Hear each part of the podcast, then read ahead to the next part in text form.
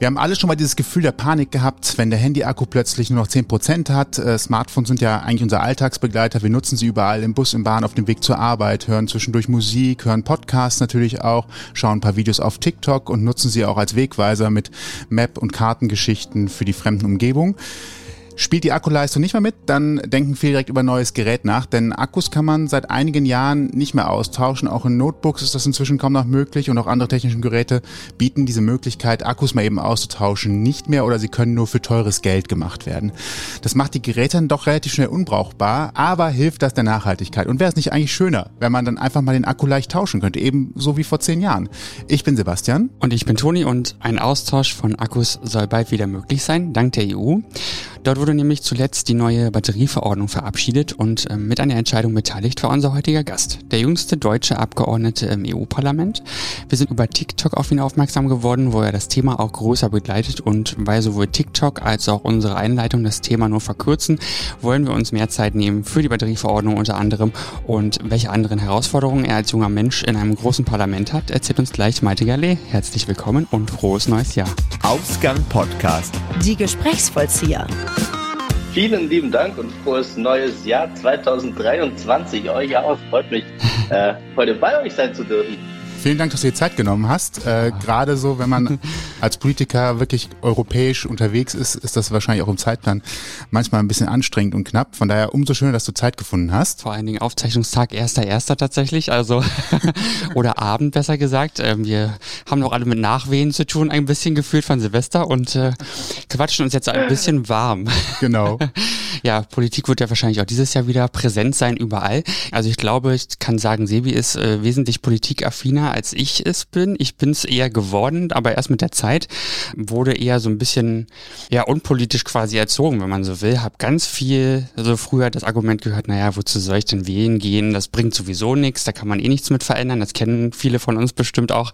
So die Aussage, das Argument häufig ist ja so ein bisschen so, ja, die da oben in Anführungsstrichen PolitikerInnen machen ja sowieso nur, was sie wollen. Wo lange Rede, kurzer Sinn, du meinte bist ja jetzt äh, der jüngste deutsche Abgeordnete im EU-Parlament, das haben wir ja gerade in der Einleitung schon gehört. Was hast du bis jetzt erreicht? Erreicht und wie fühlt sich das für dich an? Kleine Frage am Anfang. Puh. ja, äh, klar, hier ein, zwei Punkte fertig. ähm, nee, hey, das, also ne, ich bin jetzt ziemlich genau ein Jahr im Europaparlament und puh, das hätte ich nicht gedacht, dass in einem Jahr so unglaublich viel los sein kann. Ne? Also erstmal bin ich ja quasi auch da reingestartet in den laufenden Betrieb.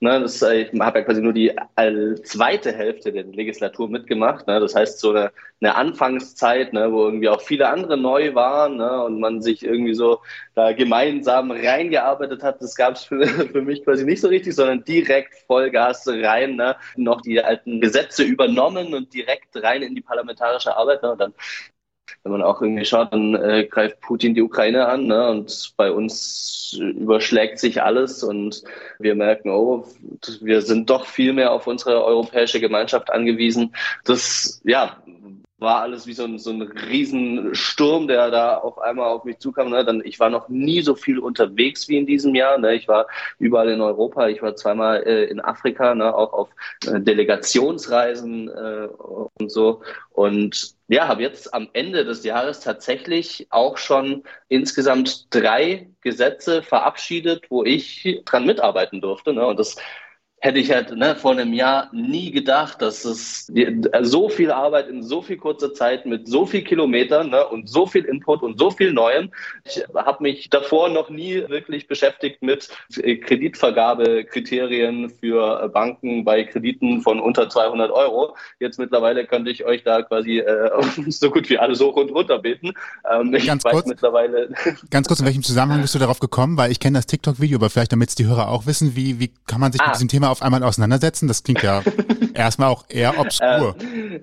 Okay, gut. Eine kleine Ausholung. Äh, ich bin Mitglied im Binnenmarkt- und Verbraucherschutzausschuss und habe da ein Gesetz betreut oder habe da quasi die grüne Position für ein Gesetz mitverhandelt. Und dieses Gesetz ist die Verbraucherkreditrichtlinie. Ne? Die hat zum Ziel, Verbraucherinnen und Verbrauchern vor unlauteren Kreditvergabepraktiken zu schützen. Klingt jetzt alles sehr spärlich, aber es wird ein bisschen einleuchtender, wenn wir an Unternehmen denken wie Klarna zum Beispiel. Ne? Klarna-Schulden, alle, die auf TikTok unterwegs waren, die haben es garantiert schon gesehen, ne, was da irgendwie in den letzten Jahren passiert ist, ne, dass äh, vor allem junge Leute sich massiv verschuldet haben. Ne? Und äh, das ist ja einfach eine Riesenkatastrophe, dass äh, ein Geschäftsmodell existiert, das darauf basiert, dass Leute in die Schuldenfalle getrieben werden. Ne? Und genau das haben wir mit der Überarbeitung der Verbraucherkreditrichtlinie quasi abgeschafft, ne, indem sich Banken jetzt an ganz klare Regeln halten müssen, was sie machen müssen, um ja, Verbraucherinnen und Verbraucher äh, vor Überschuldung zu bewahren. Und äh, genau, so, so bin ich äh, in die Verbraucherkreditrichtlinie eingestiegen, aber zum Beispiel habe mich auch sehr intensiv mit Kathodenaktivmaterial auseinandergesetzt. Ähm, also quasi der, ja, der Bestandteil von Batterien. Ne? Ähm, ich habe mir die Nickel- und Kobaltvorkommen in Finnland angeschaut. Ja, kann mittlerweile ungefähr, glaube alles über Batterien äh, erzählen oder habe einen, einen sehr, sehr breiten Blick über die gesamte Thematik, eben weil ich die Batterienverordnung mit betreut habe. Und das dritte äh, Gesetz, das wir abgeschlossen haben, ne, wie gesagt, einmal die Verbraucherkreditrichtlinie, wo wir vor Überschuldung schützen, dann die Batterienverordnung, wo es nicht nur darum geht, dass Batterien wieder austauschbar sind, sondern auch darum geht, dass Batterien generell nachhaltiger werden. Ne? Das heißt, dass sie mit erneuerbarem Strom produziert werden, ne? dass äh, sie alle recycelt werden, dass in neuen Batterien recyceltes Material sein muss. Ne? Das heißt, das ist quasi ein, ein künstlicher Boost für die Kreislaufwirtschaft ne? und auch noch wahnsinnig viel mehr. Es gibt einen digitalen Produktplan, das ist ja können, wir noch gern mehr ins Detail gehen, aber und das dritte Gesetz, das war die, die äh, Überarbeitung der Standardisierungsverordnung. Da haben wir es geschafft, dass ne, es gibt ja drei europäische Standardisierungsagenturen oder Organisationen, ähm, die europäische Standards erstellen und da haben wir es geschafft, mit reinzubekommen, dass die Teilnahme an dem Standardisierungsprozess für nicht industrielle Teilnehmer jetzt vereinfacht oder besser unterstützt wird, ist natürlich auch ein schöner grüner Erfolg. Aber das ist ja, drei, drei komplett verschiedene Themen. Ne? Ihr, könnt, ihr könnt euch vorstellen, das war jetzt irgendwie in dem letzten Jahr äh, auch äh, ganz schön viel für mich, in diese ganzen verschiedenen Themenbereiche so, so reinzukommen. Hast du die Themen übernommen von deinem Vorgänger oder hast du dir die quasi nochmal zu sich selber angeeignet? Jein. Also äh, die äh, Verbraucherkreditrichtlinie tatsächlich habe ich übernommen von Rasmus Andresen, mit äh, dem ich im Binnenmarktausschuss, Binnenmarktverbraucherschutzausschuss abgelöst habe. Ähm, und die Batterienverordnung habe ich tatsächlich auch übernommen, obwohl sie aber auch absolut in meinen Themenbereich hineinfällt, ne, der sich mit dem gesamten großen Überthema Kreislaufwirtschaft und äh, verantwortungsvoller Ressourcennutzung äh, befasst, sozusagen. Ne? Müll Müll und Müllvermeidung, das ist, habe ich mir so für die, die zweieinhalb Jahre oder jetzt noch anderthalb Jahre, die ich noch habe, so auf die Fahnen geschrieben, ähm, dass wir ja, Müll, Müll abschaffen auf dem europäischen Kontinent. Und die Standards, die spielen da tatsächlich auch eine extrem große Rolle. Die habe ich mir dann noch selber mit dazu gefischt, was, was meine Files angeht. Aber ja, so steht jetzt einiges vor uns im nächsten Jahr auch. Was ich jetzt schon sehr interessant finde, ist eine Frage, die wir uns nicht vorher ausgedacht haben. Du erzählst jetzt von sehr vielen Dingen und wirfst mit sehr vielen Worten um dich, die sind halt einfach zusammengesetzt. Kann das Deutsche wunderbar. Äh, Batterienverordnung ist noch das Einfachste. Du hast gerade noch ganz viele andere Begriffe gehabt, wo ich, wo ich gedacht habe, wow, okay, alleine erst mal eine Vorstellung davon zu bekommen, was ist mit diesem Themenkomplex eigentlich gemeint. Und dann haben wir noch nicht darüber gesprochen, wenn ich auf EU-Ebene darüber rede, dann heißt das ja in jeder Sprache nochmal anders und klingt unter Umständen nochmal deutlich komplizierter, als wenn ich einfach nur Wörter aneinanderreihe. Überlegt man nicht manchmal, ob man nicht auch einfachere Begriffe dafür findet oder äh, einfach durchnummeriert oder sowas. Also ich erinnere gerade daran, das war auch auch in der Diskussion, also das gute Kita-Gesetz gab es ja mal. Das war ja wirklich so etwas, wo man versucht hat, komplizierte Begriffe beiseite zu schieben und es einfach zu machen. Ob man das so machen muss, ist eine andere Sache. Aber wenn ich gerade deine ganzen Begriffe höre, denke ich mir so, wow. Und dann auch noch einarbeiten. Herzlichen Glückwunsch, gute Fahrt, gute Reise, viel Spaß und das multilingual. Wie, wie hast du das geschafft, da durchzublicken oder da durchzuführen? Das ist einfach eine Lerngeschichte und man springt einfach rein und läuft los.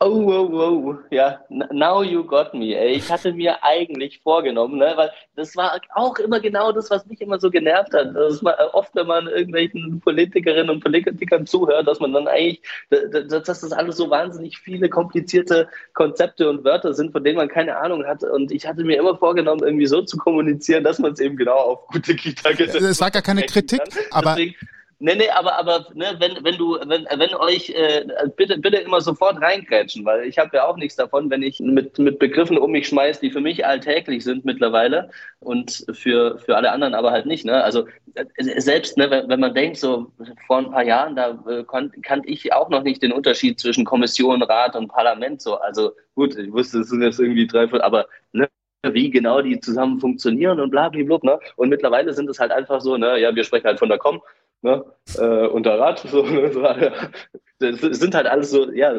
Konzepte, die, die in, diesen, in diesem Raumschiff Europaparlament so kompletter Alltag sind, ne, aber außerhalb oft immer erst nochmal erklärt werden müssen. Ja, de dementsprechend, ne, jetzt äh, merke ich schon an mir selber, dass ich jetzt auch schon zu dieser Art Fachidioten ein bisschen werde, deswegen immer, immer gleich, äh, gleich reinkrätschen und, und, äh, und nachfragen. Du hast ja alles erklärt, deswegen ist gut, aber ich dachte nur gerade so diese Begrifflichkeiten alleine schon so zu haben, würde mich irgendwann, also du bist, das ist dein tägliches Doing, aber das würde mich irgendwann wahnsinnig machen, weil es auch immer so Wortkonstrukte sind, die so Ungetümer sind meistens, die relativ mhm. lang sind und nicht so immer das Was, was aber tatsächlich sind. auch eine Herausforderung ist, ich, ich, ich treffe mich ja eigentlich fast immer oder äh, sehr, sehr viel mit äh, VerbandsvertreterInnen. Ne? Das heißt, Leute, die ähm, entweder eine, eine ganze Branche oder viel, eine Anzahl an Unternehmen oder eine Anzahl an Hilfsorganisationen vertreten. Ne? Und die stecken ja dann quasi ganz themenspezifisch super tief drin. Und, ne, und denen gegenüber denen fühle ich mich dann quasi oft so, wie, wie ihr euch jetzt, ne, dass, dass die so, so super äh, fest in ihrem Thema drin sind und ich mir dann oft überlegen muss, oh, was hat denn das jetzt gerade geheißen, so, ne? Ähm, aber ja, so, so, so merkt man, okay, gut, wir, wir sind einfach in so unglaublich vielen verschiedenen Bubbles auf diesem Kontinent unterwegs, ne? Und ja, wir als Politikerinnen und Politiker, wir haben halt die Aufgabe, diese Bubbles irgendwie zu vereinen und einen roten Faden in den Entscheidungen, die wir machen, da so, so reinzuzeichnen. Das ist, glaube ich, so die große Herausforderung. Aber dann lass uns doch mal kon konkretes Thema tief einsteigen. Wir haben die Batterienverordnung jetzt schon so oft gehabt und ich finde es auch ein schönes plastisches Beispiel. Du hast es eben ausgeführt und hast dann auch gesagt, du hast dich damit beschäftigt, wie Batterien zusammengesetzt sind, was drinne ist, wie sie entstehen, wo man ja auch ein Vorteil gegenüber Politikern ist oft, die haben ja keine Ahnung von der Materie, es sind ja gar keine Experten. Und was du gerade schon gezeigt hast, ist, natürlich bist du kein Chemiker, der Batterien zusammensetzt, aber du hast das Grundverständnis davon, wie es funktioniert, erworben, um dann zu beschließen, wie es geht. Das heißt also ein Vorteil zu sagen, ihr habt ein Gesetz beschlossen, das für die Industrie gar nicht umsetzbar ist, das könnte man zum Beispiel direkt entkräften, wenn man so einen Vorwurf sagen würde. Weil ihr euch ja, mit Austausch damit beschäftigt natürlich. habt. Voll, voll, voll. Also ne, da, da gibt es ja, da gibt es ja richtig viele Fallstricke, die das quasi eigentlich verhindern, dass man irgendwas beschließt, was nicht umsetzbar ist. Ne? Wir als Parlament erstmal, ne, wir an jedem Gesetz arbeitet ja aus jeder Fraktion wer mit. Das heißt, da hat man von den industrienahen Konservativen bis, äh, ja, okay, gut, die Nazis sind auch noch da, aber die, auf die, die spielen eigentlich keine wirkliche Rolle im Gesetzgebungsprozess. Ähm, bis nach, nach links äh, rüber ne, ist da ja alles da, dabei. Ne? Das heißt, allein da äh, werden schon mal rote Linien äh, gezeichnet und dann haben wir ja quasi auch noch die Mitgliedstaaten, ne, die ja auch immer noch mal in Verbindung zu ihrer Industrie stehen und äh, da natürlich auch eine technische Expertise mit reinbringen. Und im Gesetzgebungsprozess gibt es immer so die, die Technical Meetings, ne, da treffen sich quasi die Mitarbeitenden von den, von den Abgeordneten und die diskutieren tatsächlich so das technisch Machbare und wir Abgeordneten, wir entscheiden dann nur über die politischen Fragen. Ne? Das heißt, wir beschäftigen uns quasi wirklich gar, gar nicht so wirklich mit, mit technischen äh, Sachen, sondern die, die, die technische Machbarkeit, die ist quasi sowieso immer schon mal gegeben bei den Fragen, die zur, Entscheid äh, zur Diskussion stehen. Aber ja, natürlich, ne, ich, man trifft sich natürlich mit, mit Wissenschaft, mit Industrie, mit äh, Verbänden, mit allen StakeholderInnen, die an so einem Gesetz beteiligt sind. Und von dem her, ja, würde ich schon sagen, dass wir Gesetze beschließen, die natürlich umsetzbar sind, aber die dann natürlich auch äh, immer wieder eine bestimmte Branche bevorteilen. So, ne? Jetzt mit der neuen Batterienverordnung zum Beispiel werden natürlich alle Recyclingunternehmen, die, äh, keine Ahnung, halt überhaupt gar kein Lithium recyceln oder so, die haben jetzt natürlich erstmal einen Nachteil, weil die ihre komplette, äh, ihre komplette äh, Produktion umstellen müssen, ne? nämlich auf Recycling, wo sie das Lithium auch rausbekommen. Ähm, und ja, da auch, auch wenn viele gesagt haben, hm, ja, nee, das geht ja technisch gar nicht, ist halt einfach Quatsch. Ne? Das sind dann halt einfach Industrieinteressen, die, die zu solchen Aussagen führen, aber oft äh, hat, äh, hat es nicht unbedingt einen wissenschaftlichen Hintergrund. Klingt für mich gerade so ein bisschen der Personal Trainer für die Industrie, der Motivator, um Dinge in die richtige Richtung zu schieben, zumindest wenn es um das Thema Nachhaltigkeit geht. so hätte ich das jetzt gesehen, weil wir auch den ersten ersten haben und Neujahr. Das, ja. Das finde ich ist ein guter Titel. Sehr geil. auch wenn es um das Thema Nachhaltigkeit geht an der Stelle, also das kann man auch immer aus verschiedenen Blickwinkeln sehen, dann bevorzugt man ja auch jemanden, zum Beispiel ein Fitnessstudio, was dann davon was hat, dass ich dann Training mache. Ne? Also es ist halt immer so, wenn ich was bewege, dann hat davon jemand etwas und jemand anders muss sich bewegen. Ähm, von daher passt das, glaube ich, schon ganz gut. Stimmt. Hast du eigentlich gelernt, geduldig zu sein in deiner politischen Arbeit bis jetzt oder warst du schon immer geduldig? Weil das äh, bedingt sich ja alles ja miteinander, hat mit vielen verschiedenen Schnittstellen zu tun, deine Arbeit und dementsprechend könnte ich mir vorstellen, dass es auch vielleicht ganz schön anstrengend ist, da ein bisschen auch ja darauf einzugehen, dass es eben auch von anderen Stellen abhängt. Ja, also ne, die, die Geduld äh, in, im demokratischen Prozess, ich glaube, die muss man einfach haben, aus Respekt vor der Demokratie. Ne? Weil es ist halt, ist halt nicht so, dass sich einer hinsetzt und sagt, so machen wir es jetzt und zack, fertig ist es, sondern das hat ja schon einen Grund, warum das, warum jede Entscheidung durch äh, X Gremien durchläuft und von Ebene zu Ebene. Ne?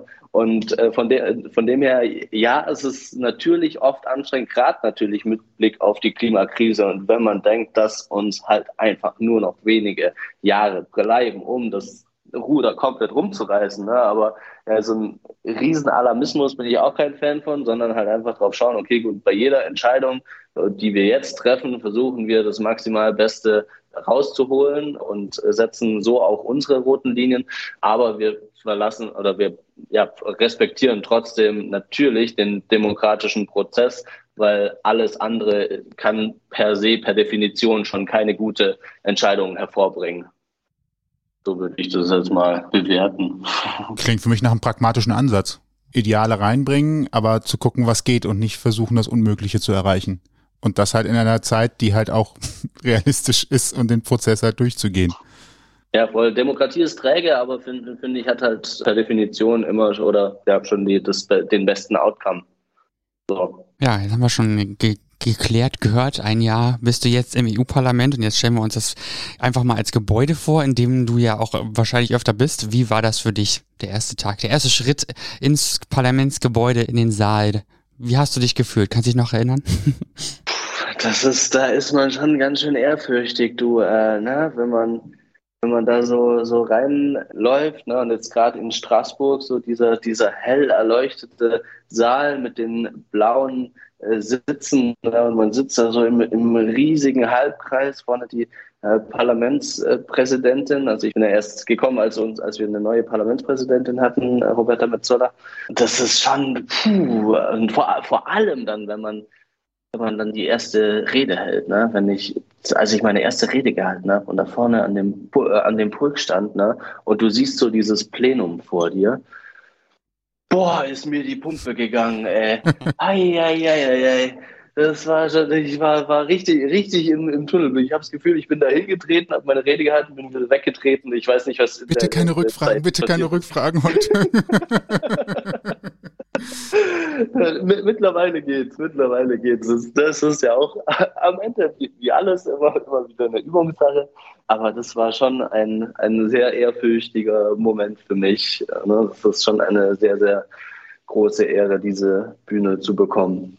Wie ist die Zusammenarbeit mit allen? Also du, ihr habt Ausschüsse, redet man auch außerhalb von Ausschüssen miteinander? Tauscht man sich da aus? Geht das auch parteiübergreifend oder ist man nur in, in seiner Gruppe unterwegs, außerhalb der Ausschüsse oder wie, wie läuft sowas ab? Wie muss man sich das praktisch vorstellen?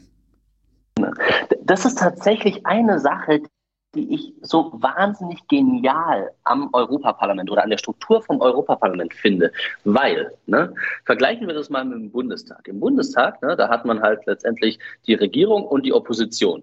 Und vier Jahre lang wird halt nur beschlossen, was die Regierungsparteien äh, sich zum Programm gemacht haben. Das heißt, die Opposition, die arbeitet eigentlich vier Jahre lang einfach nur für einen Papierkorb. Ne? Nichts davon wird Gesetz, auch wenn sie theoretisch ein Initiativrecht haben. So, ne?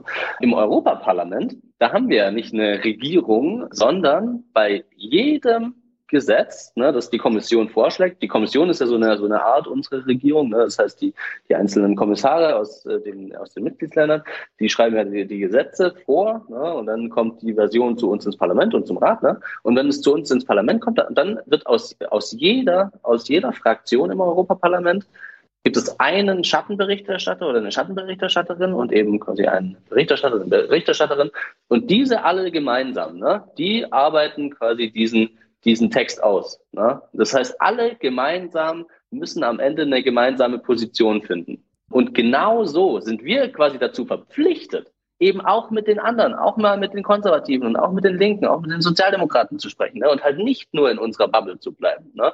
weil wir halt auf deren Unterstützung angewiesen sind. Also gut, wir Grüne haben natürlich so eine Redline per se, werden nie, keinem Antrag von den äh, Nazis zustimmen. Na, das heißt, auch wenn die inhaltlich irgendwie mal was äh, da hinschreiben, was irgendwie gut klingt, dann werden wir da trotzdem Nein sagen, aus Prinzip immer, oder also zumindest ich ähm, und die allermeisten von uns auch. Aber sonst, ja, ist es wirklich eine, eine super gute Zusammenarbeitsatmosphäre, auch wenn man sich natürlich auch oft politisch angeht. Aber äh, gerade auch in den ganzen Kaffeepausen und so, dann äh, trifft man sich sehr oft auch mit Kolleginnen und, Kollegen von anderen Fraktionen, um Dinge auszudiskutieren, ne, um auf einen grünen Zweig zu kommen. Ähm, und das, ja, finde ich, ist so die eine, eine, eine super gute Form von Demokratie. Heißt aber auch, es gibt sehr viel Austausch. Also dann geht es ja nicht nur darum, es gibt jemanden mit einer Gegenposition, sondern es gibt vielleicht einfach nochmal drei, vier verschiedene Färbungen des Themas, wo man dann gucken muss, okay, und was ist jetzt, was ist jetzt unser Mittelweg? Oder wenn wir diesen Kompromiss eingehen, dann brauchen wir aber an der Stelle einen Kompromiss, der so ein bisschen auf unsere Idee mit eingeht. Also das heißt, ihr habt immer so ein bisschen mehrere Teue, die ihr dann hin und her ziehen müsst, um zu gucken, dass es so austariert ist, dass alle damit leben können. Genau, genau, genau. Ne? Also jetzt, wenn wir jetzt gerade zum Beispiel drüber nachdenken, jetzt die, die Waste Shipment äh, Regulation, also die Abfallverbringungsverordnung, da war für uns Grüne, war die Top 1 Priorität, dass wir den Export von Plastikmüll aus Europa verbieten. Und am Anfang haben halt alle irgendwie gesagt, nie im Leben wird es irgendwie machbar sein. Aber ja, so haben wir dann quasi am Ende unsere, ne, weil wir gesagt haben, hey, das ist für uns super wichtig, haben alle anderen tatsächlich auch dazu, äh, davon überzeugt. Ne? Das heißt, auch die Konservativen, auch die Sozialdemokraten, auch die Linken, ähm, die haben am Ende das auch befürwortet, ne? aber halt ja, an, an anderen Stellen dann quasi ihre Prioritäten reinbekommen. So, ne? Ja, so, so gibt es dann immer so ein per Definition gut ausbalanciertes Endergebnis. Was vielleicht an der Stelle nochmal schön ist, man hat EU ja gerade so in den letzten zehn Jahren, vor allen Dingen wegen der Krümmung von Gurken oder Bananenverordnungen ja auch kennengelernt. Das sind diese Negativbeispiele. Jetzt hast du ja auch schöne Beispiele gebracht, die auf das direkte Leben von uns allen Einfluss haben. Also Recycling, Müllvermeidung oder Plastik eben nicht aus Europa rausfahren, Akkus wiederverwenden. Was, was glaubst du, könnte das, das Parlament oder die Europäische Union als Institution noch tun, um auch ein bisschen plakativer zu machen, welche Vorteile es hat? Weil meistens fallen die immer erst glaube ich, wenn sie wegfallen. Also wir haben im Kern Europa inzwischen eine gemeinsame Währung. Wir können über Grenzen reisen, ohne dass man einen eigenen Reisepass braucht oder ähnliches. Ich glaube, der Austritt von Großbritannien hat nochmal gezeigt, was für Folgen es eigentlich hat, nicht Mitglied einer Gemeinschaft zu sein, sondern Einzelgänger zu sein. Glaubst du, dass es da noch Möglichkeiten gibt oder äh, Spielraum für die Europäische Union als Institution, da mehr Werbung für zu machen, damit den Leuten das bewusster ist, dass sie eigentlich auch was davon haben, dass nicht einfach nur irgendetwas in Brüssel und Straßburg ist? Ja, voll. Also ich, ich denke, kommunikativ macht die EU schon sehr viel. Da, da finde ich, liegt liegen eigentlich die Mitgliedstaaten in der Pflicht. Ne? Weil was halt momentan irgendwie so gang und gäbe ist, alles, was irgendwie gut läuft, das wird dann immer so als nationaler Erfolg verkauft. Ne? Und bei allem, was irgendwie mal ein Schuss in den Ofen war, da, da, wird dann mit dem Finger auf Brüssel gezeigt und gesagt, ja, hier, äh, was hat ihr denn hier gemacht? Wobei da ja auch oft wieder ne, bei, den, äh, bei den ganzen Richtlinien es wieder die Nationalstaaten sind, die da am Ende eigentlich die Sachen festlegen, ne, aber dann trotzdem quasi mit dem Finger nach Brüssel äh, zeigen und sagen, ja, was habt ihr denn da wieder verbockt? Die EU ist ja, macht super, super viele wichtige und gute Dinge, aber nichtsdestotrotz hat sie ein gigantisches Aufmerksamkeitsdefizit. So, ne? Viel zu wenig Leute interessieren sich für europäische Politik. Wenn wir wirklich eine europäische Öffentlichkeit hätten, ne? das heißt, wenn Leute wirklich quasi europaweit über die Themen, die wir im Europaparlament diskutieren, wenn, wenn es da eine öffentliche Deba Debatte drüber gäbe, so, ne, dann gäbe es natürlich auch äh, viel mehr BürgerInnen-Nähe von der, der europäischen Politik. Ne, und dementsprechend natürlich auch mehr Akzeptanz oder mehr, mehr Ansehen für die EU. Ähm, aber es ist natürlich auch schwierig, ne, jetzt gerade wenn man irgendwie äh, so denkt, so rein numerisch verträglich, was, ich glaube, 800.000 Leute, so, die kann ich halt nicht einfach alle nach ihrer Meinung fragen. So, ne? Das heißt, da muss man halt ja über, über Vereine vor Ort irgendwie gute Kommunikationsarbeit machen. Ja, das ist die Aufgabe, vor der wir alle stehen. Die 800.000, das sind die WählerInnen in deinem, in deinem Wahlkreis, die äh, dich gewählt haben, also die quasi dich wählen, auch beim nächsten Mal in zweieinhalb Jahren? In anderthalb Jahren, aber also nee, weil das ist tatsächlich einfach nur, weil wir 96 Abgeordnete sind ne, und auf 82 Millionen Menschen in Deutschland so quasi grob über den Daumen gepeilt. Einen Wahlkreis, der irgendwie eine Grenze hat, wo man mich direkt wählt. Das gibt es bei der Europawahl äh, ja gar nicht, sondern wir haben ja eine Bundesliste, also zumindest wir Grünen. Das heißt, es gibt für ganz Deutschland eine Liste, ne, die wird auf unserem Bundesparteitag aufgestellt. Die, die Aufstellung ist jetzt tatsächlich schon dieses Jahr im November. Das heißt, da geht es wieder darum, äh, wo, äh, wo man mich, nee, nicht wo man mich wählen kann, sondern mit wie vielen Prozent für die Grünen ich wieder gewählt, äh, wieder reinkomme, sozusagen. Da der Listenplatz ist da, äh, darüber entscheidend. Perfekt. Äh, Habe ich das jetzt auch, auch verstanden? Vielleicht war es für den einen oder anderen auch ganz gut, das, das einmal auch einmal so zu bringen. Wir hatten gerade das Thema Öffentlichkeitsarbeit, die machst du ja auch mit TikTok. Merkst du, oder auch Instagram, du hast eine ausführliche Homepage, vielleicht an der Stelle, wir verlinken das alles, nochmal, alles auch nochmal im Blogpost, wo man dich erreichen kann, wo man dich sehen kann, wo man dein, dein Output auch sehen kann, weil du sehr transparent berichtest, wie ich finde. Das machen andere sicherlich auch. Bei dir ist uns aber explizit aufgefallen. Bekommst du auch Feedback darüber? Also gibt es Rückmeldungen? Wie fällt das aus?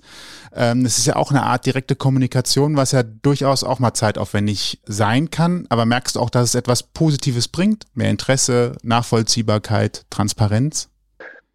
Voll, voll, voll. Also das war tatsächlich auch genau das, äh, wofür ich damals angetreten bin. Ne? Das war äh, mit einer der letzten letzten Sätze meiner Bewerbungsrede. Die äh, könnt ihr übrigens auch auf YouTube sehen, ne? einfach wenn man äh, Maltiga Leder eingibt von den Grünen mit der mit der Rede, mit der ich da auf die Liste gekommen bin. Da habe ich am Ende gesagt, so, ne, ich möchte irgendwie so die europäische Politik für Menschen unter 30 irgendwie zugänglich und verständlich machen, so, ne, weil ey, ja, die europäische Politik ist einfach, ist unsere Zukunft. Wir müssen echt aufpassen, dass wir nicht in diesen nationalen Quatsch zurückverfallen. Da äh, stehen wir gerade echt so ein bisschen am Scheideweg. Deswegen ist es für mich quasi auch wirklich super wichtig und meine größte Priorität irgendwie ja, zu, zu erzählen und, und irgendwie einfach und verständlich zu, äh, machen, was im Europaparlament eigentlich äh, so abgeht. Und da jetzt gerade auch natürlich für die, für die Arbeit auf TikTok bekomme ich unglaublich viel äh, positives Feedback. Das äh, ja, bestärkt mich äh, mega, ne? einfach zu, zu, zu lesen, hey,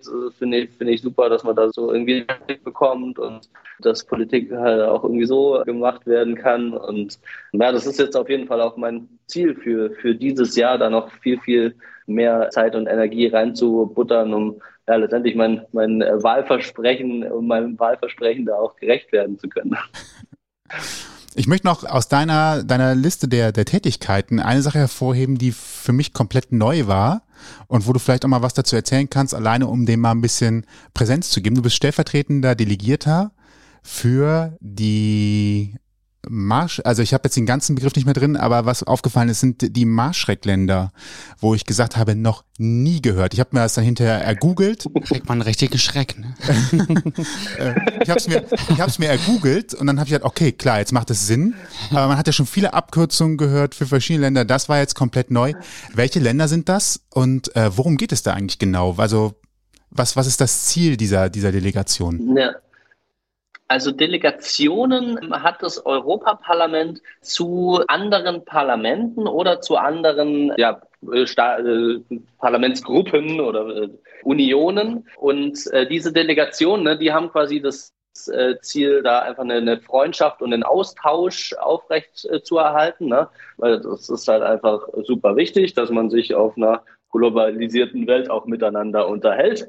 Und da bin ich eben in, ich glaube, in vier Delegationen. Das, die, Delegationen sind, sind, nicht, nicht, sind nicht meine Haupttätigkeiten, also das sind, die, sind die Ausschüsse, aber ich bin genau in der, in der Maschrik-Delegation. Das ist was Libanon, Jordanien, Ägypten, ähm, ich weiß nicht, ob Irak auch noch mit drin, äh, Syrien, aber quasi diese, diese ganze Ecke da, äh, da, da drüben, das sind die Maschrik-Länder. Ne? Dann äh, bin ich auch noch in der, in der Mediterranean Delegation. Das sind, ist quasi der, die parlamentarische Versammlung aller Mittelmeeranrainerstaaten. Ähm, dann bin ich in der ACP-EU-Delegation. Das ist die Afrika, Karibik, Pazifik und EU gemeinsame parlamentarische Versammlung. Das ist super spannend, ne, weil da wirklich äh, von der ganzen Welt, ne, das, das ist äh, Riesengruppe. Ja, ist die, zweit, äh, die zweitgrößte parlamentarische Versammlung nach der, nach der UN, glaube ich. Also all, die, all die Länder, die da vertreten sind, hätten eine UN-Mehrheit, äh, glaube ich. also ganz schön stark. Ähm, und dann noch Südasien. Ne? Da habe ich quasi eigentlich fast, fast, fast die ganze, ganze Welt abgedeckt oder einen Großteil der Welt abgedeckt. Und genau das, also wie gesagt, diese, diese ähm, Delegationen, die sind dafür da, um in dem, im Austausch mit diesen Regionen zu bleiben. Ich persönlich, jetzt genau äh, im Maschrik und Mittelmeer, äh, habe ich aus der Motivation heraus, bin ich dabei getreten. Ich war, ich war im Libanon ne, und oder sehr viele Mittelmeer-Anrainerstaaten haben einfach ein massives Müllproblem. Ne? Da gibt es einfach nicht, nicht äh, keine funktionierenden Recyclinganlagen. Ne? Das heißt, oft, oder jetzt gerade im Fall Libanon, ne, in, in Beirut gibt es halt einfach eine Müllkippe, die landet halt einfach im Meer. So, ne?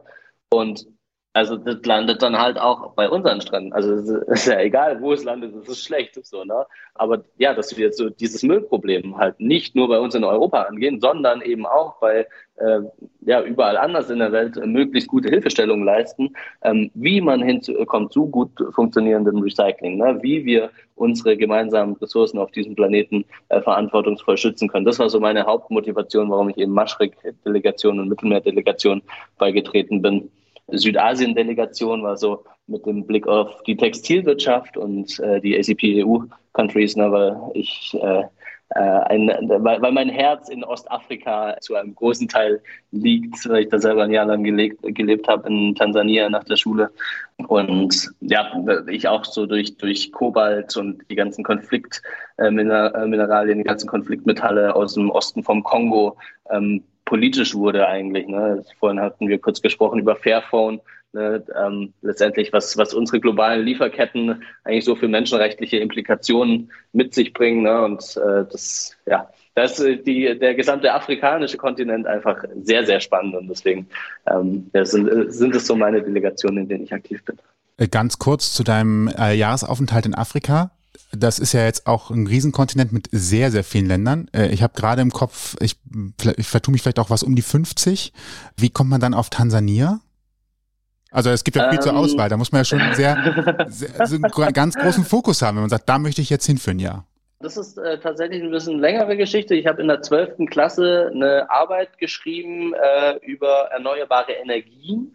Ja, weil das war gerade kurz nach äh, Fukushima. Da dachte ich mir, ja, äh, irgendwie Atom und äh, so ist ja irgendwie Quatsch. Wie können wir eigentlich äh, unseren Kontinent äh, oder die Welt komplett erneuerbar mit Strom versorgen? Ähm, und das ist ein bisschen ausgeartet. Ich habe dann irgendwie 90 äh, Seiten geschrieben oder so. Ähm, und da dachten wir dann, okay, gut, jetzt will ich auch irgendwas in dem Bereich weitermachen. Ich wollte sowieso ein Weltwärtsjahr machen. Ne? Weltwärts für alle, die das nicht kennen und für alle, die unter 28 äh, sind. Weltwärts ist der entwicklungspolitische Freiwilligendienst vom Bundesministerium für wirtschaftliche Zusammenarbeit und Entwicklung lege ich jedem und jeder wärmstens ans Herz, Leute, geht raus, macht ein Auslandsjahr auf Staatsnacken, ist einfach, that's the way, um die Welt kennenzulernen ne, und halt auch irgendwie mal rauszukommen aus der Bubble und halt auch wirklich, ne, ja, lokal verwurzelt die Welt kennenzulernen und nicht einfach nur in irgendwelchen Hotels oder mit irgendwelchen Expats äh, rumzuchillen. Tansania ist es tatsächlich geworden, weil ich, wie gesagt, nach einem Projekt im Bereich erneuerbare Energien gesucht habe und ich nach Afrika wollte und dann äh, letztendlich bei der Weltwertseite bei diesen Projekten gelandet bin und mich dort beworben habe und dort genommen wurde. Cool. Finde ich auch. Hat dich da in deiner Zeit in Tansania irgendwas besonders beeindruckt? Hast du was Besonderes mitgenommen, was dich vielleicht fasziniert hat, wo du so ein Aha-Erlebnis hattest? Weil ich kann mir vorstellen, dass viele und vielleicht auch wir so ein bisschen so von ja, Afrika eher so ein verschobenes Bild im Kopf haben. Und ich glaube einfach, dass das gar nicht so ist. Dann nämlich, dass das Land eigentlich viel oder viele Länder viel äh, fortschrittlicher sind, als wir es wissen und glauben. Und deswegen die Frage. Ja, voll. Nee, also jeder, der irgendwie in, in meinen afrikanischen Ländern unterwegs ist, der merkt, jo, da ist es halt auch nicht anders als bei uns. In der Regel ein bisschen wärmer und der Verkehr, Verkehr ein bisschen chaotischer, aber da gibt es genauso Flughäfen und Hochhäuser und Milliardäre und Yachten und gut, natürlich auch vielen äh, Bereichen äh, viel, viel weniger Infrastruktur. Das ist so der größte Unterschied. Aber trotzdem kann man sich mit, sind die Leute cool drauf und nicht alle irgendwie am Verhungern oder kriminell oder was da alles irgendwie immer so rumerzählt wird. Aber tatsächlich, ne, was ähm, ich habe tatsächlich in, in, der, in dem Jahr äh, zum ersten Mal so Europa auch richtig schätzen gelernt. Und zwar, also weil ich war vor, mein, vor dem Jahr war ich, habe ich Europa noch nie verlassen gehabt. Ne? Und dann bin ich von, äh, von Tansania nach Uganda gereist und dann musste ich da einfach, keine Ahnung, irgendwie ein paar Stunden an der Grenze stehen. Ich dachte mir so, wie dumm ist das denn? So, lol, lass die Leute doch einfach über diese imaginäre Linie laufen, wen juckt's? und so die, ja, diese, diese Reisefreiheit, das ist, ist schon ein verdammt geiles Ding. So. Vielleicht. Also, ja, Europa lieben gelernt außerhalb. Was ich positiv übrigens äh, zu schätzen gelernt habe, ich hatte mal ein Projekt vor fünf bis sechs Jahren, da war auch ein Kenianer dabei, der halt gezeigt hat, dass sie schon äh, komplett elektronischen Zahlungsverkehr am Handy machen. Also nichts mehr mit Bargeld, sondern das war da gang und gäbe, ja, dass man ja. einfach alles elektronisch macht, während, äh, während wir hier noch alle unterwegs waren mit, um Gottes Willen, ich will mein Bargeld. Das hat ja bei uns auch erst in den letzten zweieinhalb Jahren abgenommen, dass man gesagt hat, es geht auch kontaktlos mit Karten. Gefühlt ist es manchmal Voll aber auch. Entschuldigung, gefühlt ist es manchmal aber auch wieder rückgängig, ne? So ein bisschen. Man hat das Gefühl, eigentlich müsste das doch jetzt überall endlich angekommen sein. Und dann sitzt du irgendwo in einem Café und musst trotzdem wieder mit Bargeld bezahlen. also nicht, dass es schlimm wäre, aber ist schon interessant, die Entwicklung. Ja, ja, so manche Berliner Hipster-Kneipen, ne, die finden das jetzt wieder cool. nicht, nur, nicht nur Berliner, um äh, das nicht zu sehr einzuschränken. nee, aber also tatsächlich auch, auch, äh, auch Start-up-Förderung ist in vielen äh, afrikanischen Ländern viel, viel besser organisiert als äh, bei uns, ne, wo du einfach super viele bürokratische Hürden hast. Ne? Also es gibt sehr, sehr, sehr viele Bereiche, wo äh, wo ich sagen würde, jo, das läuft in Afrika auf jeden Fall. Äh, äh, Ruanda zum Beispiel hat Plastiktüten schon seit Jahren komplett verboten. Hier äh, heult man sich irgendwie jahrelang rum und kriegt es dann mit Ach und Krach hin, irgendwie Strohhalme so äh, ein bisschen zu verbieten. Und äh, die sind halt einfach schon seit Jahren plastiktütenfrei. Kenia ist da jetzt auch mitgegangen. Also ja, passiert auch viel Gutes. Ich wollte mal gerade sagen, es ist eine schöne Perspektive, einfach zu sehen, es bewegen sich auch viele Dinge, auch wenn man das gar nicht wahrnimmt. Äh, und zwar global. Also gerade so in der ja. letzten Zeit haben wir das Gefühl, es geht alles nur rückwärts, aber es gibt ja auch positive Impulse. Ist vielleicht auch nochmal schön zum Mitnehmen. Hm, nee, das, also, also ich glaube tatsächlich ist es eher andersrum. Und das ist, glaube also das ist, glaube ich, das ist eine Sache, die mir wahnsinnig viel Kraft gibt. Das ist so, eigentlich wird alles die ganze Zeit viel besser und unser größtes Privileg ist, dass wir so unglaubliche Nachrichten bekommen. Ne? Weil nur dadurch, dass wir schlechte Nachrichten bekommen, haben wir überhaupt erst die Möglichkeit, daran etwas zu verändern. Ne? Das heißt, die schlechte Nachricht ist immer der Beginn davon, eine Verbesserung herbeizuführen. Ne? Wenn ich nicht von der Pipeline in Uganda wüsste, die da gebaut werden soll, wo, wo, einfach wieder Öl exportiert wird, ohne dass die lokale Bevölkerung irgendwas davon hat, dann könnte ich dagegen auch nicht protestieren. Jetzt weiß ich davon Bescheid, denke mir, ach du Scheiße, alles wird doof, aber so ja, ist da mittlerweile halt eine nationale Protestbewegung vor Ort im Gange. Also schlechte Nachrichten sind eigentlich was Gutes. Du hast dich für die Politik entschieden. Und ich sag mal so, dass, äh, was du jetzt bis jetzt erzählt hast, ist positiv. Du kannst Dinge bewegen, du kannst Dinge machen, du hast viel Austausch, was ja grundsätzlich alles positive Eigenschaften sind. Auf der anderen Seite bekommt sicherlich auch mal negatives Feedback, wird irgendwie angefeindet, blöd von der Seite angemacht äh, oder ähnliches, muss vielleicht auch mit Klischees kämpfen. Warum tut man sich Politik eigentlich dann an? Und abgesehen davon, 9-to-5-Job ist das ja auch nicht. Also du, ich, von dem, was man gehört hat, die ganzen Aufgaben schon in einem Jahr, die du gemacht hast und was du an Aufgaben hast, auch als Delegierter, Dinge zu tun, Gespräche zu führen, das kostet ja unglaublich viel Kraft und Zeit. Warum hast du das trotzdem gemacht? Und bist du auch immer noch glücklich, das gemacht zu haben? Oder sitzt du manchmal da und sagst so, ja, das nächste Mal werde ich vielleicht doch Tischler mit Ökoholz oder sowas. Also ja, das stimmt, 9 to 5 ist es definitiv nicht, eher so 7 to 11. ähm, aber also auf, auf der anderen Seite, das ist ja, ist ja auch das, äh, ja, das große Privileg, das ich äh, erleben darf. Ähm, bin ja quasi nur meinen äh, Wähler, Wählerinnen und Wählern äh, verpflichtet. Ne? Das heißt, wenn ich jetzt sage, dass ich irgendwie die ganze Zeit unterwegs bin und so, dann äh, tue ich das ja aus, aus eigener, aus Eigenmotivation heraus. So, ich könnte theoretisch quasi auch einfach die ganze Zeit in Brüssel in meinem Büro sitzen äh, und äh, halt ja alle Leute die ganze Zeit nur zu mir einladen, äh, da irgendwie Däumchen drehen so, ne? Aber das heißt, den ganzen Workload, den ich mir da, äh, der, der, der kommt von mir selber. Ne? Das hat aber halt den schönen Nebeneffekt, das ist halt alles Stress, den ich nicht externalisieren kann. So, ne? das ist, beziehungsweise wo ich die, die, den Grund nicht, nicht nach außen schieben kann, wo ich nicht sagen kann, ja, ja, mir wird Stress gemacht, sondern das ist quasi alles, ja, was, was von mir kommt und dadurch irgendwie eine, ein, ein sehr, sehr, sehr positiver äh, Stress, würde ich sagen. Aber ja, also es, ich äh, bin unglaublich dankbar dafür, für all das, was ich jetzt äh, erleben durfte und bereue es auch in, in, in, in, in nicht, im, nicht im geringsten, äh, diesen Weg gewählt zu haben, ne? weil ich hatte, ja, bin angetreten, weil ich mir dachte, hey, es müssen irgendwie mehr junge Leute in die äh, Politik. Ich möchte vor allem irgendwie auch in der politischen Kommunikation was ändern, so was anders machen und das ist irgendwie schön, jetzt auch schon äh, zu, nach einem Jahr zu sehen, dass das in gewisser Weise auch ganz gut funktioniert so. Was wären für dich die Worte, wenn jetzt jemand zuhört und sagt, ja, ich möchte was politisch bewegen, mir fehlt noch so das letzte Quäntchen. Was wären Anlaufpunkte, wo man sagt, organisier dich doch einfach mal an der Stelle, bring dich da ein. Wo kann ein politisch Interessierter gucken, dass er sich mit einbringen kann in die Politik? Was, was macht man da? Weil man hat in der Regel ja nicht irgendeinen Freund, also der halt schon in der Politik ist, sondern es fehlt so ein bisschen der Anknüpfungspunkt, glaube ich, eine Verbindung dazu, ne, einen Kontakt zu knüpfen. Ja, was macht man am besten?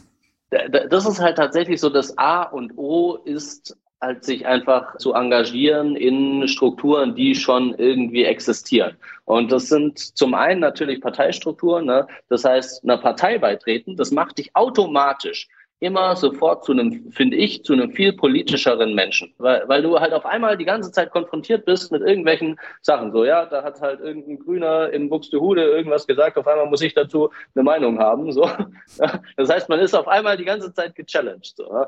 Ich meine, ich habe hab auch äh, schwierig, irgendwie Freizeit zu haben, weil egal, wo man hinkommt, ne, sobald irgendwie das Thema wird, ach, der ist bei den Grünen, ne, kommt die ganze sofort, ba, ba, ba, ba, ba, hier und Elektroautos und man muss seine eigene politische Meinung halt auf einmal viel mehr festigen. Das heißt, jeder, der irgendwie politisch oder der, der gesellschaftlich aktiv werden will, es gibt die politischen Parteien, ne, es gibt die Jugendverbände von den politischen Parteien, es gibt die Gewerkschaften, wo man politisch aktiv werden will. Aber was ich am allerwichtigsten finde, weil ich glaube, da geht auch unglaublich viel Potenzial und Motivation verloren. Wenn ihr politisch aktiv werden wollt, dann ganz stumpf schreibt euch irgendwie vorher mal auf, was ihr gerne machen wollt ne, und was eigentlich eure Erwartungen sind.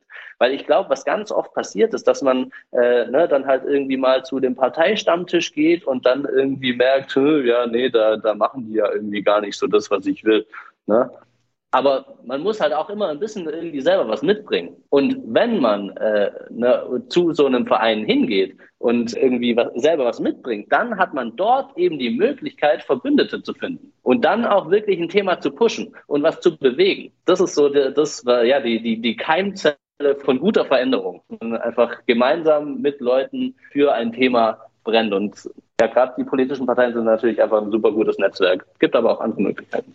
Um das vielleicht ein bisschen zu konkretisieren an deinem Beispiel, du hast ja zum Beispiel gesagt, du hast eine 90-seitige Arbeit über erneuerbare Energien geschrieben. Das heißt, du hast da für dich vielleicht schon erkannt, da habe ich eine Leidenschaft und die möchte ich jetzt in ein politisches Tun rübertragen. Wenn also jemand anders merkt, ich habe ein großes Interesse für Agrar. Ich interessiere mich schon seit jeher davon, wie man Sachen anpflanzt und ökologisch sinnvoll und möchte mich da einbringen, dann wäre das jemand, der dann guckt, bei welcher Partei passen meine Sichtweisen am besten rein und sich versuchen, mit dem speziellen Thema dort auch einzubringen und mit anderen auszutauschen. Wäre das so ein Ansatz, so ein Verknüpfungspunkt? Genau, genau, genau. Voll. Ähm, allerdings, ne, es gibt natürlich, also äh, wenn man jetzt sagt, also ich finde Agrar super wichtig, ne, dann äh, darf man halt nicht den Fehler machen, oh, dass man dann automatisch äh, direkt äh, bei der CDU oder bei der CSU äh, landet. Wir Weil, haben, glaube ich, gerade einen grünen, halt wir haben gerade, glaube ich, einen grünen äh, Landwirtschafts- und äh, Verbraucher- und Ernährungsminister. Also von daher ist, äh, kann jedes Themenfeld ist ja in jeder Partei eine Regel besetzt. Okay, es tut mir leid, es verschiebt sich ja auch immer gerne mal.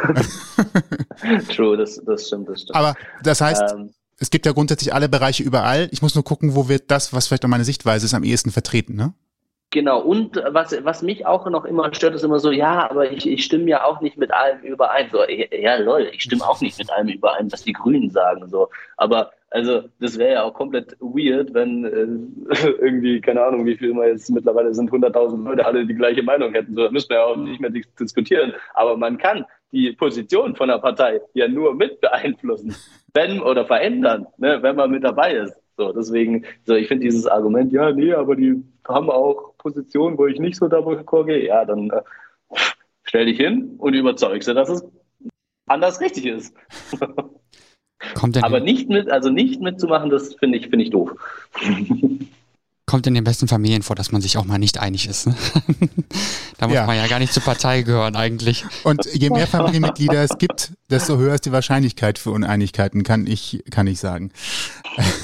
Du hast, ich will, das soll jetzt kein, also alle diejenigen, die jetzt sagen, ich habe vielleicht Interesse, jetzt von der folgenden Frage nicht irritieren lassen, weil Malte hat ja schon viel erreicht und muss viel durch die Gegend reisen. Nicht jedes politische Amt sorgt dafür, dass man so viel für die Politik unterwegs ist. Hast du denn noch Zeit für Privatkram, Malte? Und wenn ja, äh, wie? Ja. Na, naja, also ich meine, ich habe ja auch, ich habe äh, überall in der Republik äh, Freundinnen und Freunde, die ich äh, dann mal besuchen kann, wenn ich in der Nähe irgendwelche Termine habe. Ne? Das heißt, da kann ich dann mal äh, auf der Couch, Couch pennen und vorbeikommen. Ähm, und sonst haben wir, also gut, jetzt im, im Sommer, ne, wir haben ja auch Parlamentsferien. Ähm, ich habe jetzt in dem Fall dann halt einfach die Reise mit, äh, ja, auch auf mit politischer Arbeit verbunden. Äh, bin in Kenia über die größte Müllkippe Ostafrikas gestiefelt, habe mich da mit Umweltorganisationen getroffen, habe in Uganda ganz viele Leute getroffen, die da von dem Pipeline-Projekt äh, betroffen sind, ne? aber natürlich auch Urlaub gemacht und Land und Leute weiter kennengelernt. Also man, man, man kann sich das ja schon auch einfach alles immer irgendwie ein bisschen zusammenbasteln. Jetzt äh, bei meiner letzten Delegationsreise nach Maputo in Mosambik, ne, ähm, hatten wir eben äh, was fünf Tage Konferenz und danach äh, habe hab ich mir noch eine handgegrabene Mine angeschaut und äh, war dann aber ja am letzten, letzten zwei Abenden noch mit meinem Airbnb-Host was trinken und so. Das ja, kriegt man schon immer, kriegt man schon alles immer hin irgendwie. Das ist doch ein gutes Beispiel dafür, dass äh, auch wenn man Berufspolitiker ist, noch ein bisschen Zeit hat. Und vor allen Dingen finde ich zeigt es, dass es wichtig ist, auch zu networken und auch vor Ort zu sein. Das hast du ja vorhin schon mal so ein bisschen angedeutet, meinte, dass ja, du eben nicht in deinem Büro sitzt, sondern ähm, unterwegs bist für deine Themen und überhaupt alles, was dazugehört. Und das ist, glaube ich, auch ganz wichtig zu sagen. Ich gucke mir das persönlich an und schaue nicht von Brüssel aus in die Ferne und äh, glaube dann zu wissen, wie das wirklich aussieht vor Ort. Ne? Also, Du bist sehr, sehr transparent. Wir hatten das eben schon mal, sogar so transparent, dass du halt zeigst, welche Einnahmen hast du, was hast du für Ausgaben für Büro und so weiter und so fort. Wir haben eben schon gehört, es ist kein 9-to-5-Job, 7 bis 11, gerne vielleicht auch mal mit vielen Diskussionen. Das ist auch immer schön. Ich glaube, dass Austausch tatsächlich gut ist und sich da gar nicht so lange anfühlt. Auf der anderen Seite, wenn ich so eine Sechs-Tage-Woche habe mit solchen Terminen vollgeklatscht oder vielleicht auch manchmal sieben Tage, dann ist das doch ganz schön anstrengend. Du zeigst auch ganz transparent, wie viel man als Abgeordneter, als, als, ich weiß nicht, wie man das nennt, Aufwandsentschädigung, Honorar, Diät gab es auch mal, glaube ich, früher als Begriff bekommt. Man sieht aber auch, wie viele Abzüge da sind. Ehrlich gesagt habe ich dann überlegt, okay, natürlich ist das viel Geld, aber in Anbetracht dessen, was man unterwegs ist, Zeit reinsteckt und Energie reinsteckt, verhältnismäßig eigentlich gar nicht so viel. Ehrlich gesagt, ich hätte fast mit mehr gerechnet. Das mit dem Abgeordneter sein, das macht man tatsächlich nicht wegen des Geldes, sondern das ist viel Idealismus und brennt fürs Thema. Ja, voll, um Gottes Willen. Also ich meine, für, fürs Geld abgeordnet sein, das ist sehr, sehr, sehr weirder Motivationsgrund. Ja, klar, natürlich woanders kann man mehr Geld verdienen. Ähm, ich äh, würde sagen, ne, das muss halt einfach, äh, muss halt einfach mal die Kosten decken. Ähm, ich bin jetzt ein Jahr durch. Ne? Ich äh, bin jetzt auch mal ge gespannt, was da wie viel ich dann tatsächlich dann noch an Steuern zahlen muss, ob ich dafür noch einen äh, Privatkredit, äh, Konsumentinnenkredit aufnehmen muss. dann wäre aber über 200 Euro wahrscheinlich, ne? ich, ich glaube schon. Aber ich glaube, meine, meine, meine Bonität sollte auch passen. Also von dem nee, ähm, keine Ahnung. Also ne, wir, wir Grüne, wir zahlen ja tatsächlich äh, was äh, um die 2000 Euro im Monat auch nochmal äh, an die Partei ne, als Abgeordnete. Ähm, das ist auch wesentlich viel mehr als, äh, als bei den anderen Parteien. Ich weiß nicht, wie das bei denen ist, aber ähm, ja, reich wird man damit nicht, aber bisher äh, bin ich dann doch jeden Monat äh, auf um die Null rausgekommen bisschen, bisschen drüber. Aber es waren jetzt am Anfang natürlich auch viele, viele Erstinvestitionen mit neuer Wohnung und so. Äh, tatsächlich eine interessante Frage. Äh, du hast, hast du zwei Wohnungen, drei Wohnungen? Also du, du wohnst ja mal privat irgendwo. Dann in Brüssel ist, glaube ich, ein Großteil der Haupttätigkeiten, die man hat und fährt dann aber ins Parlament in gewissen Rhythmen, wo man dann auch mehrere Tage ist. Also hast du, wie viel Wohnung hast du eigentlich aufgrund deiner Arbeit? nee, also ich, ich habe eine Wohnung in, in Brüssel, dann habe ich noch ein äh, Zimmer äh, in Bamberg, wo mein Büro, mein Lokalbüro ist. Meine Freundin wohnt aber in Kassel. Das heißt, da bin ich dann äh, meistens von Donnerstag auf Freitag. Ne? Und von da aus geht es dann halt immer dann, ja gut, in Berlin habe ich so ein, so ein kleines Kabuff bei einer Freundin, wo ich auch immer unterkommen kann. Also ja, auch, in, in, in München habe ich auch ein paar Freunde, die immer eine Couch haben, wo ich, ja, ich wohne halt in Europa. Eine U-Bürger durch und durch. ja, Kassel liegt auch wunderbar. okay, wenn man es jetzt so sieht, dann doch eher hauptsächlich Deutschland, aber ja, mit, mit Brüssel ja noch. Immerhin liegt Kassel ja tatsächlich auch genau auf dem Weg zwischen, zwischen Bamberg und Berlin und äh, Brüssel, fiel mir gerade auf. Also es ist ja tatsächlich so ein guter Knotenpunkt, egal wo man hin will. An Kassel voll, gut vorbei. Voll. Gute Lebensplanung. Ich, ich, ich, verstehe auch immer die ganzen Leute nicht, die Kassel so hätten. Das ist einfach nur, weil die, weil die, weil die nur den Bahnhof kennen. Aber für mich ist Kassel ist so für mich so die, die Hauptstadt der Kleinstädte. Ich okay. finde Kassel top. Dann kurzes, kurzes Sightseeing-Thema. ein schöner Ort in Kassel, ein schöner Ort in Brüssel. Vielleicht auch nochmal das, weil wir ja, waren mal in Brüssel und mussten gerade an der Stelle bei Brüssel auch feststellen, puh, das ist so für einen Tagestrip auch so ein bisschen, bisschen schwierig zu, zu begreifen, die Stadt, für jemanden, der einfach mal so spontan dahin fährt. Das war zumindest unser Eindruck. Also vielleicht hast du einen Ort, der in Brüssel besonders schön ist, den du empfehlen würdest und einen in Kassel, wo du sagst, da kann man auch gut hingehen. Also in Brüssel möchte ich auf jeden Fall empfehlen äh, das Stadtviertel Matonge. Das ist auch in der Nähe vom äh, Europaparlament tatsächlich in Ixelles. Also ne, Brüssel ist ja, sind ja irgendwie 16 Städte und da, da wohne ich tatsächlich auch. Ne? In der Gegend super schöne, kleine, schnucklige Kneipen, äh, sehr äh, sehr diverse, äh, diverses Publikum, äh, ein richtig, richtig, richtig schönes Viertel einfach. Äh, also Matongué, äh, L'Église Saint-Boniface kann man sich da äh, merken, alles da herum ist super schnucklig und ja, in, in, in Kassel natürlich einfach auf den Herkules hoch und sich diese, diese schöne, schöne Aussicht über diese, diese wie, wie nennt sich das, Magistrale oder? Ne, diese lange gerade Straße. Ist das die Wilhelmshöher Allee oder so? Naja, genau. Auf jeden Fall, da, da, das sind auf jeden Fall so. Oh, oh, nein, nein, nein, oh, stopp, ich, andere Sightseeing-Tipp für Kassel. Oh mein Gott, das, oh. Ähm, auf jeden Fall der Erdkilometer.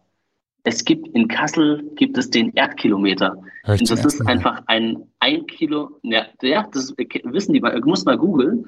Der Erdkilometer ist in, in Kassel am, was heißt du, Königsplatz oder so. Und das ist einfach eine ein Kilometer lange Kupferstange, die einfach gerade den äh, runtergeht und man sieht einfach nur, nur so, so, einen kleinen, so eine kleine Scheibe im Boden. Und das Allergenialste daran finde ich so, ne, ich meine, wer, wer, wer soll mir denn beweisen, dass die wirklich einen Kilometer runtergeht? Vielleicht geht die, geht die ja nur einen Meter runter. Oder vielleicht aber auch nur 999 Meter. das ja, finde ich, finde ich, ist, äh, Erdkilometer ist mein, mit mein Lieblingskunstprojekt, das ich, auf das ich bisher auf diesem Planeten gestoßen bin. Und in Kassel. ja, sehr schön. Nicht übel. wir lernen äh, wir hier auch noch was. Wir haben jetzt schon sehr viel gehört, was Malte so tut. Also gerade so die politischen Aufgaben und auch noch ein bisschen Social Media und äh, um was alles so dazugehört, um irgendwie noch ein bisschen Reichweite zu gewinnen und mitzunehmen und so weiter. Ich habe heute nochmal auf deiner Homepage geschaut. Du hast ja noch sechs Personen, die dich unterstützen in deinem Team. Äh, mit Takes a Village sagt man so schön. Also du bist keine One-Man-Show, wenn man so will. Ähm, was war dir wichtig? Äh, das wäre absolut nicht möglich. was war dir wichtig bei, ja, ich sag mal, der Auswahl der Leute, die quasi in deinem Team sind? Hat sich das äh, ganz normal natürlich ergeben oder hast du tatsächlich danach gesucht? Ähm, also ich habe äh, sowohl Leute aus dem alten Team übernommen als auch neu eingestellt. Ne? Und ja, da ist natürlich irgendwie wichtig, dass man so eine Vertrauensbasis hat. Also mir war auch noch wichtig, dass äh, ich ein, ein internationales Team habe, dass ich da jetzt nicht nur Kartoffeln einstelle. Also mein Binnenmarkt- und Verbraucherschutz-Advisor kommt aus Finnland äh, zum Beispiel. Na, das heißt, wir, wir sprechen im Team Englisch. Das, ja, das war auch noch so ein, so ein Kriterium, wo ich mir dachte, ja, das halte ich für sinnvoll. Ja, aber sonst, ne, man, man, muss halt, man muss halt viben. Ja, klingt so. Aber apropos Take the Village, du kommst aus einem kleinen 28 Seelendorf, wenn wir das richtig gelesen haben. Ganz klein in Baden-Württemberg bist jetzt auf der großen EU-Bühne unterwegs. Normalerweise sagt man ja immer so, ja, was soll ich schon bewegen in der Politik? Und jetzt kann man sogar bei dir konkret sehen, es kann gar nicht klein genug sein, um trotzdem auch große Dinge zu bewegen. Sollte das nicht auch einfach Motivation für alle sein, sich für seine Ziele einzusetzen, weil es tatsächlich funktioniert? Und hast du das selber auch schon mal so gesehen, nach dem Motto, äh, pff, also Größe der Stadt, wo ich herkomme und so weiter, ist gar nicht das Relevante, sondern das Einsetzen ist das Thema. Ja, voll, um Gottes Willen, äh, absolut. Also ich, ich glaube, per Definition ist es, wo ich herkomme, auch strukturschwach. Der nächste Bahnhof sind, glaube ich, was 20 Kilometer entfernt oder so. In meinem Dorf, da fährt auch kein Bus oder so. Ne? Das heißt, man ist echt immer aufs Fahrrad oder halt Auto äh, angewiesen, um äh, irgendwo hinzukommen. Aber ja, ich muss aber sagen, ne, ich bin, kann immer ganz stolz behaupten, dass aber tatsächlich hier drei Prozent unserer Bevölkerung Mitglied im Europaparlament sind. aber ja, also ich, ich, ich denke mir total oft so, alle Leute, die irgendwie so denken, ja, Europapolitik, ne, das ist ja nur so was die, die da oben und äh, so unerreichbar oder Politik generell. So, ähm, ja, nee, äh, ich kann euch sagen, Demokratie funktioniert, ich habe es ausprobiert. So. Malte approved. genau. Kriegt jetzt ein Siegel, Malte approved. Demokratie.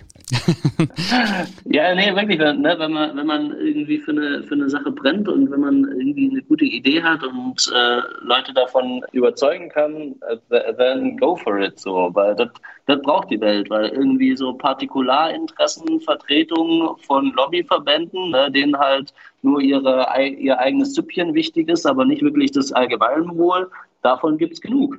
So. Und die haben verdammt viel Geld. Ja, und da müssen wir halt auf der anderen Seite irgendwie immer einen schönen Gegenpol schaffen und Leute zusammentrommeln, die, denen es halt nicht nur um ihren eigenen Geldbeutel, sondern auch noch um die nachfolgenden Generationen geht. Ne? Und deswegen alle Leute, die Bock auf einen äh, gesunden Planeten haben, äh, engage, please. Wir hatten jetzt schon gehört, du hast dich 2012 mit einer 90-seitigen Arbeit schon sehr in ein politisches Thema eingearbeitet. Woher kommt dein Bestreben dazu? Also hattest du vorher schon politisches Interesse und ist das schon länger in dir oder war das vielleicht auch familiär geprägt? Manchmal ist das ja auch so. Wo kommt das bei dir her, die Zuwendung dahin? Also aus, aus meiner Familie, meine Familie war also ist nicht parteipolitisch aktiv, war noch nie irgendwie Mitglieder in Parteien. Also ja, irgendwie so eine, so eine gewisse Naturverbundenheit habe ich eigentlich schon, schon immer. In der, was nicht, von der zweiten bis zur dritten Klasse war ich Ornithologe. Von der zweiten bis zur vierten Klasse. Ich, ich konnte alle Vögel, die es in Europa gibt, äh, auswendig mit Spannweite und äh, Gesang. Wow. Und ja, das ist ja das Faszinierende. In dem Alter kann man sich ja irgendwie immer alles merken. ähm, leider, leider, leider alles wieder vergessen. Wird äh, wäre jetzt bestimmt cool, wenn ich immer mit irgendwelche Vogel-Facts äh, droppen könnte. Aber ja, so, also, so, so, eine, so eine Grundüberzeugung, dass, dass wir irgendwie eine, eine wenn man es mal biblisch sprechen möchte, eine Verantwortung für den Erhalt der Schöpfung haben. Das, weiß nicht, hat bei mir schon immer mitgeklungen, jetzt nicht, nicht aus dem religiösen Aspekt heraus, aber ja, so, so, so die Grundüberzeugung, jo, wir sind als, wir stehen als Generation vor der großen Aufgabe, äh, wegzukommen von einer Politik, die immer das Beste für die aktuelle Generation schafft, hin zu einer Politik, die das halt holistisch betrachtet und auch sagt, jo, wir denken halt auch an die Generationen, die noch nicht geboren wurden. Also ich glaube, das ist gerade so global gesehen der große Shift, den wir hinkriegen müssen. Und ja, das war wie immer so das, was, was mich so ein bisschen angetrieben hat.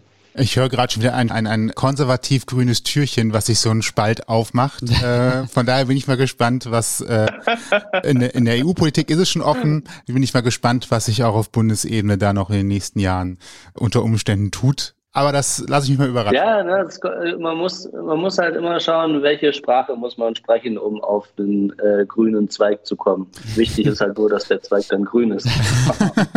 Aber ich habe auch schon einen konservativen Landesministerpräsidenten gehört, der etwas Ähnliches gesagt hat, äh, auch in Richtung Schöpfung und Umwelt. Es gehen doch ganz gut miteinander über. Von daher fand ich das sehr interessant, das jetzt auch andersrum zu hören. ja, voll, voll, voll. Ne? Also mir, mir sind dann natürlich auch noch äh, äh Themen der Gleichberechtigung irgendwie wichtig, wo die, die Gräben äh, zu den Konservativen dann wieder größer sind, sagen wir mal. Aber ja, die, die, die kommen da schon auch noch irgendwann auf den grünen Zweig. Manchmal brauchen Argumente einfach Zeit, um aufzukeimen. Ähnlich wie das mit den Pflanzen ist. ja, genau. Du hattest ja gerade schon gesagt, du hast bezüglich der Vögel alles vergessen. Man hat ja irgendwie eben mit tausend Themen jeden Tag zu tun und so sowieso. Du bist sowohl Empfänger vieler Themen, aber auch Sender, äh, ständiger Sender, würde ich jetzt mal beinahe sagen. Gibt es auch Momente, wo du dich komplett abschottest von dieser ganzen Flut an ja, Nachrichten, News und so weiter und so fort, was man eben alles so den ganzen Tag kriegt? Muss, brauchst du da auch stille Momente? Kannst du dir die überhaupt nehmen? ja, klar. Also, ne, ich meine, ich glaube, die ganze Zeit irgendwie nur zu empfangen und zu senden, das äh, ist, glaube für keinen Menschen möglich. Ne?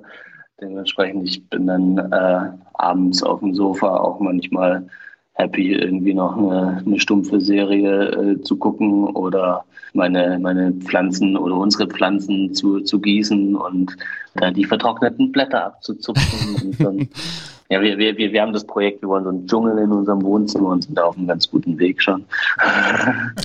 also in Brüssel jetzt.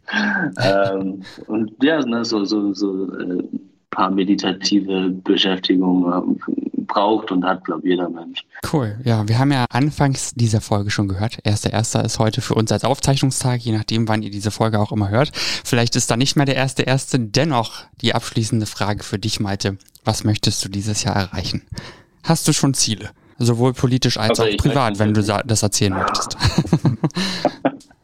Ja, also mein, äh, mein Ziel ist auf jeden Fall Müll abzuschaffen äh, in allen Bereichen, wo es mir möglich ist. also wir haben jetzt ja gerade tatsächlich im Europaparlament ein super spannendes Gesetz auf dem Tisch, das jetzt dann in die Bearbeitung geht. Und das ist die Verpackungs- und Verpackungsmüllverordnung. Ne? Und jetzt gerade, als ich hatte ich ja vorhin erzählt, ne, in Dandora in Kenia auf der größten Müllkippe auf Ostafrikas unterwegs bin, äh, war, äh, na, das, das, ist halt so krass. So, es, ich würde sagen, 80, 90 Prozent allen Mülls, den man irgendwo sieht, das ist alles Verpackungsmüll. Das ist alles Verpackung. Verpackung, Verpackung, Verpackung, Verpackung, Verpackung. Ne? Und genau das können wir jetzt hier im Europaparlament, dem können wir jetzt einen Riegel vorschieben, ne? indem wir Mehrwegsysteme statt Einweg äh, pushen, ne? indem wir Pfand einführen, ne? indem wir ja auch einfach gewisse Verpackungstypen äh, äh, verbieten. Ne? Das ist keine Ahnung, dass man so irgendwie so eine Chipspackung, äh, die gefühlt ein Quadratmeter groß ist, wo dann 200 Gramm Chips drin sind. Ne? Also ein Quatsch, ne? dass man den absoluten Ressourcenverbrauch von den Leuten auf diesem Kontinent geringer hinbekommt. Das ist das Ziel. Und ich glaube, jetzt gerade äh, der Verpackungsbereich ist dann ein wahnsinnig wichtiger äh, Bereich, wo ich jetzt konkret tatsächlich dieses Jahr auch eine echte Verbesserung hinbekommen kann. Persönlich ist mein Ziel natürlich einfach, ja, irgendwie so eine gute Arbeit zu leisten und Leute da mitnehmen zu können und den, ja, die europäische Politik so nahe bringen zu können, äh, dass ich Ende des Jahres dann auch wieder auf die Liste äh, der, der Grünen kommen, dass die mir dann wieder ihr Vertrauen schenken und mir noch eine Chance geben für äh, dann mal noch eine komplette Legislatur, weil so halbe Sachen machen ist ja irgendwie Quatsch. Ja, auch langweilig. Ähm, Eben. Wer sich über dein, dein weiteres Vorgehen informieren möchte, über welchen Kanal macht das am besten und wie findet er dich da? Also man findet mich auf Instagram unter Galerie, auf LinkedIn unter Malte Galet, auf TikTok unter polit.pilot. Da muss ich gestehen, da bin ich sehr stolz auf mein Handle. ähm, sonst natürlich auch einfach äh, gerne per Mail an malte.galet.europal.europa.eu oder sonst ja äh, slide in my DMs auf Instagram, wenn ihr irgendwelche Fragen habt. Wie gesagt, ist ja, ist ja mein Job, äh, irgendwelche europäischen Unklarheiten aufzudecken und umzusetzen und äh, äh Bedürfnisse wahrzunehmen. Äh, genau, ja, auf, auf, auf allen gängigen Kanälen zu erreichen. Meldet euch, wenn was ist, würde ich sagen. Wir posten wie immer alles auch im Blogpost zur Sendung. So ist es. Und falls euch diese Folge gefallen hat und ihr mehr oh, wollt, genau. ja, ja, ja, ja. Ist auch noch, noch ein, ein, eins noch, genau, und auf, das ist, ist noch in der Mache, ich muss gestehen, da hänge ich auch hinterher, aber äh, ich habe auf meiner Website, habe ich äh, so ein Tool gebaut, dass äh, ich quasi jeden Termin, den ich in der Welt äh, wahrnehme, da so anpinne, ne, dass ihr quasi auch immer nachverfolgen könnt, wo ich, wo in Europa oder der Welt oder Bayern oder Deutschland ich welches Unternehmen, welche Person, welchen Verein wie besucht habe und was da äh, passiert ist. Ne? Das, das, die, die, diesen Kanal gibt es natürlich auch noch, um da up to date zu bleiben. So, ja, sorry, jetzt habe ich bin voll in die Abmoderation hm, Gar nein, alles gut. Nein, nein, nein, nein, Deswegen haben wir ja gefragt. Die, die, the stage is yours. so ist es. Falls euch diese Folge gefallen hat und ihr mehr hören wollt, dann findet ihr uns auf allen bekannten Streamingdiensten und überall da, wo es Podcasts gibt. Yes, und wir freuen uns über eine 5-Sterne-Bewertung, zum Beispiel bei Spotify. Dort könnt ihr uns kostenlos abonnieren und seht die neueste Folge immer gleich in eurem Feed. Und wenn ihr Feedback habt, schreibt uns gerne auch über mail at ausgangpodcast.de. Alle Infos zu dieser Folge könnt ihr auch nochmal nachlesen im Blogpost zur Sendung auf ausgangpodcast.de. Genau, und uns bleibt nur noch zu sagen, ich bin Toni. Und ich bin Sebastian. Und vielen Dank, Mathe, für diese tollen Einblicke und deine Zeit am 01.01.2023. ja, vielen, vielen Dank für euer Interesse. Und liebe Grüße an alle, die das hören. Vielen, vielen Dank. Viel Spaß noch bei allem, was heute ansteht, auch für euch. beim Bügeln, Geschirrspülen, nach Hause fahren oder was immer ihr gerade tut. Bis genau, zum nächsten Mal. Bis dann. Tschüss. Tschüss. Ihr habt Themenvorschläge, möchtet zu Gast sein oder habt Feedback, meldet euch per Facebook, Twitter, Instagram oder E-Mail bei uns. Alle Möglichkeiten und Adressen findet ihr auf ausgangpodcast.de.